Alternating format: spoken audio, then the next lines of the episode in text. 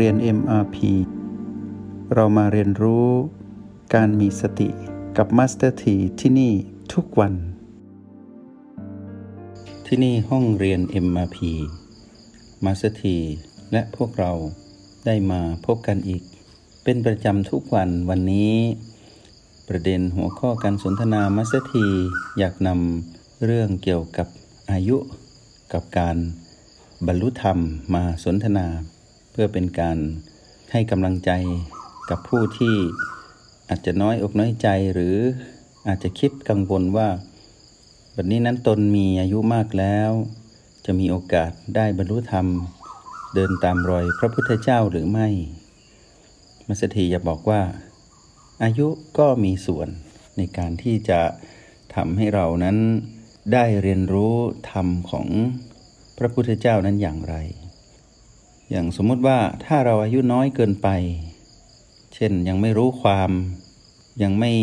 สามารถที่จะดูแลตัวเองได้ อายุน้อยๆเหล่านั้นสองขวบสามขวบสี่ขวบห้าขวบ ก็อาจจะยังไม่พร้อมที่จะเรียนรู้ธรรมพุทธเจ้า ที่ชื่อว่า สติหรือมาเรียนโปรแกรม MRP ในขณะที่อายุน้อยเกินไป ยังรับผิดชอบตัวเองไม่ได้ ตรงนี้ก็ไม่สามารถที่จะ ช่วยเหลือได้ หรือยังไม่ถึงเวลาก็ต้องอดทนรออีกนิดนึง ส่วนผู้ที่รู้ความอาจจะอายุหกขวบเจ็ดขวบขึ้นไป หรือผู้ที่อาจจะอายุมากถึง 70 80 90 หรือ 100 แต่ยังมีความรู้สึกตัวดีอยู่ ยังมีลมหายใจที่สัมผัสรู้ได้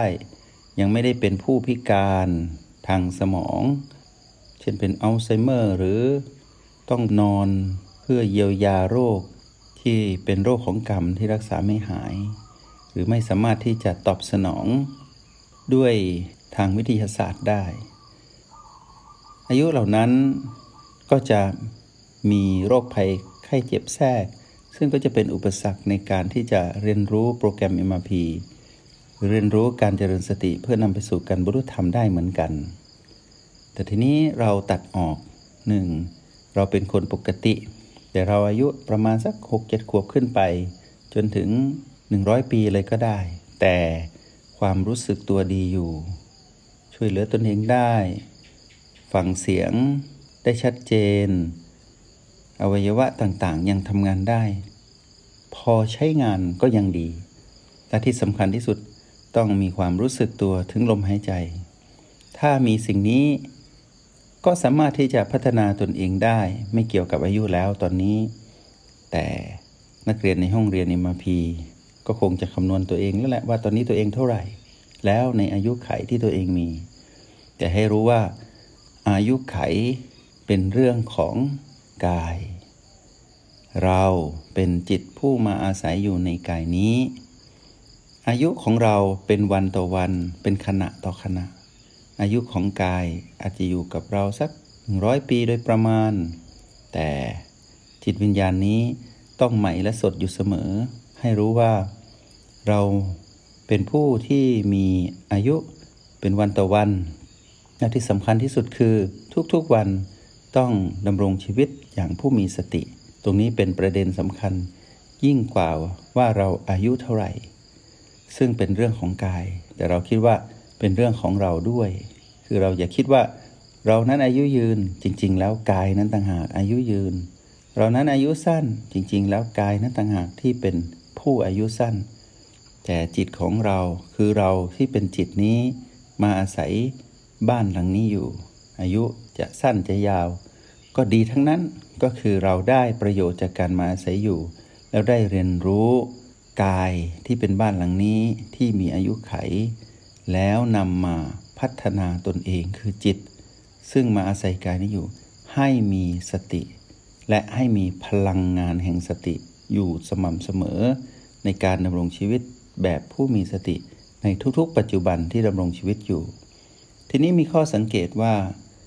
ผู้ที่ผ่านประสบการณ์การดำเนินชีวิตร่วมกับกายมา อาจจะ 20 ปี 30 ปี 40 ปี 50 ปี หรือ 100 ปี แต่ละช่วงเวลาที่ดำรงชีวิตนะ่ะพวกเราจะเห็นว่าทุกช่วงเวลา 10 10 ปี ทุกๆ10 ปี เช่น 10 ปีที่ 1 10 ปีที่ 2 ของกายที่มีอายุไข เราจะเห็นว่าเกิดเรื่องราวต่างๆ มากมาย ที่เราได้เผชิญไปพร้อมกับการมาครองกายนี้อยู่ เราจะเห็นว่า แต่ละช่วงเวลานั้นจะมีเรื่องราวของกฎแห่งกรรม มาให้เรา ได้เรียนรู้อยู่เสมอ เป็นเรื่องดีบ้าง เป็นเรื่องร้ายบ้าง เป็นเรื่องทั่วไปบ้าง แต่พวกเราจะเห็นว่าประสบการณ์ชีวิตก็มีส่วนในการเรียนรู้ธรรมของพระพุทธเจ้า เพื่อนำไปสู่การเป็นผู้รู้แจ้ง เพราะประสบการณ์นั้นได้บ่มเพาะความจริงให้เราบ่มเพาะความรู้ที่อยู่ในเรา แต่เพียงแต่ว่าเรานั้นอาจจะมองข้ามไป หรือเราอาจจะเหนื่อยหนักอยู่กับกฎแห่งกรรมนั้นกำลังเผชิญกับมรสุมชีวิตบ้าง หรือกำลังเสวยสุขกับความสำเร็จ ซึ่งเป็นเรื่องของพีพีบวกพีพีลบพีพีไม่บวกไม่ลบ ซึ่งเป็นเรื่องราวของการดำรงชีวิตภายใต้กฎแห่งกรรม ตามกระแสบุญและบาปที่เราสร้างมา นับแต่อดีตจนถึงปัจจุบัน ทีนี้ประสบการณ์ชีวิตที่พวกเราเจอ พวกเราจะเห็นว่าเนี่ยเราดำรงชีวิตมานานแล้วนะ เป้าหมายสูงสุดของชีวิตคืออะไร ให้สังเกตให้ดีว่า เราถามตนเองเป็นรอบๆ เช่น ตอนที่เราอายุน้อยๆมีคนถามเราว่าโตขึ้นหนูอยากเป็นอะไร เราก็จะตอบว่าอยากเป็นอาชีพโน้นอยากเป็นอาชีพนี้อยากเป็นตามฮีโร่ที่ตัวเองมีอยู่ในใจ พอโตขึ้นมาอีกหน่อยเป็นวัยรุ่น ก็จะมีคนสนทนากันว่ากำหนดทิศทางชีวิตของตัวเองหรือยัง ว่าจะไปทางไหนเป็นผู้ใหญ่แล้วนะ เมื่อเป็นผู้ใหญ่ก็จะถามถึงรากฐานความมั่นคง เมื่อมีครอบครัวก็จะถามถึงอนาคตของครอบครัวของลูก ผ่านเวลาไปนานๆก็จะเริ่มมองแล้วว่า เอ๊ตกลงเรามีเป้าหมายอะไรกันแน่ในชีวิต มัสเตอร์ก็เลยอยากจะชี้ประเด็นตรงนี้ให้พวกเราเพื่อเป็นข้อมูล และเป็นข้อสังเกตว่า เราสามารถกำหนดประสบการณ์ชีวิต แล้วมาบวกกับการเจริญในธรรม ที่ว่าด้วยเรื่องของโปรแกรม MRP ที่ทำให้เราดูตนเองที่ปัจจุบันขณะว่า ถ้าพูดถึงเป้าหมายในทางการดำรงชีวิตของเรานั้นมีสองทางหนึ่งเป้าหมายทางโลกสองเป้าหมายทางธรรม เป้าหมายทางโลกก็คือเรื่องของความมั่งมีสีสุข ซึ่งแล้วแต่ว่าบุคคลแต่ละคนนั้น จะกำหนดอย่างไรในความมั่งมีสีสุข ความอุดมสมบูรณ์พรั่งพร้อมในการดำรงชีวิต อีกส่วนหนึ่งเป็นเรื่องของจิตวิญญาณ เรียกว่าความสำเร็จทางธรรม เป็นเรื่องของความสงบ เป็นเรื่องของความเป็นผู้รู้แจ้ง เป็นเรื่องของความพ้นจากทุกข์หรือที่เราเรียกว่านิพพาน ถ้าเป้าหมายสูงสุดของทางธรรมก็คือ การไปสัมผัสรู้ รู้แจ้งในนิพพาน เป้าหมายความสำเร็จทางโลกก็คือความมั่งมีสีสุขความอุดมสมบูรณ์ในการดำรงชีวิต ซึ่งเป็นเรื่องของคุณภาพชีวิต แต่นักเรียนในห้องเรียน MIP มัสถีก็เชื่อว่า ก็คงมีเป้าหมายทั้งสองนั่นแหละ จึงมาเรียนโปรแกรมนี้ เพราะโปรแกรมนี้มีรหัสแห่งสติที่เป็นเรื่องของเหตุและผล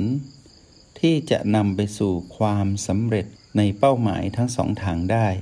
ใน ชาติปัจจุบัน ทีนี้ให้สังเกตว่า เมื่อประสบการณ์ชีวิตผ่านมา เราเริ่มถามหา แต่เดิมนั้นเราจะถามหาความสำเร็จทางโลก คือเรื่องความมั่งมีสีสุขความอุดมสมบูรณ์ คุณภาพชีวิตที่เราต้องการ บางท่านก็พบแล้ว บางท่านก็กำลังจะไขว่คว้า บางท่านก็ตามหาอยู่ แล้วแต่ว่าการเวลาจุดนัดพบของความสำเร็จนั้นจะมาเมื่อไหร่ แต่สิ่งหนึ่งที่เริ่ม คืบคลานเข้ามาหรือเป็นคลื่นกระแสที่ส่งมาถึงเรา ก็คือ เริ่มมีการถามถึงความสำเร็จทางธรรม เราเริ่มถามถึงความสงบ คือเราเหนื่อยกับการดำรงชีวิตมานาน เราเริ่มถามแล้วว่า แล้วยังไงต่อชีวิต ที่สุดแล้วตายแล้วยังไงต้องจากกายที่ตายแล้วยังไงต่อ เราก็จะพบคำตอบเมื่อเรามาเรียนในโปรแกรม MMP ว่า ที่สุดของความเปลี่ยนแปลงก็คือความดับ เพราะฉะนั้น ผู้ที่เริ่มถามถึงความสำเร็จทางธรรม คือเรื่องนิพพาน พวกเรามาถูกทางแล้ว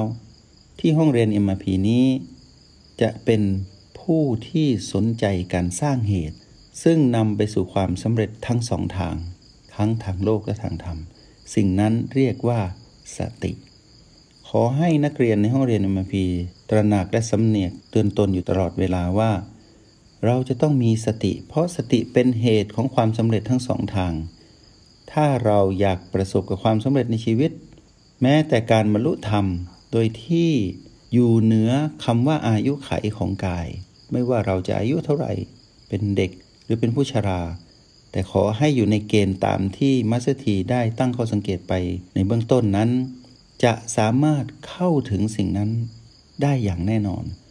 เพราะเราต้องสร้างเหตุ เมื่อเหตุดีผลดี เหตุคือเป็นผู้มีสติ ผลทางธรรมคือเป็นผู้รู้แจ้งหรือนิพพาน ผลทางโลกคือคุณภาพชีวิตที่ดี เพราะได้ดำรงชีวิตอย่างผู้มีสติทำอะไรก็จะถูกไม่มีผิดอีกต่อไป หรือผิดพลาดน้อยลงทุกทีทุกที จนสามารถ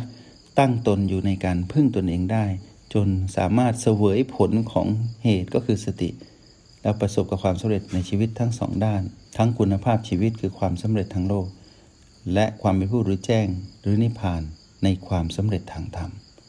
บนอายุไขที่เรามีอยู่กับกาย วันนี้มาสเตทีนำสิ่งนี้มาสนทนาเพื่อเป็นกำลังใจให้กับทุกคนว่าทำเหตุให้เต็มที่ ผลดีๆ ทั้งสองทางเกิดกับพวกเราอย่างแน่นอน อเป็นกำลังใจให้เสมอและพบกันใหม่ที่ห้องเรียน MRP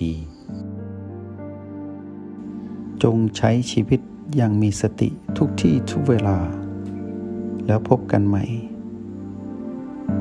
ในห้องเรียน MRP กับมาสเตอร์ที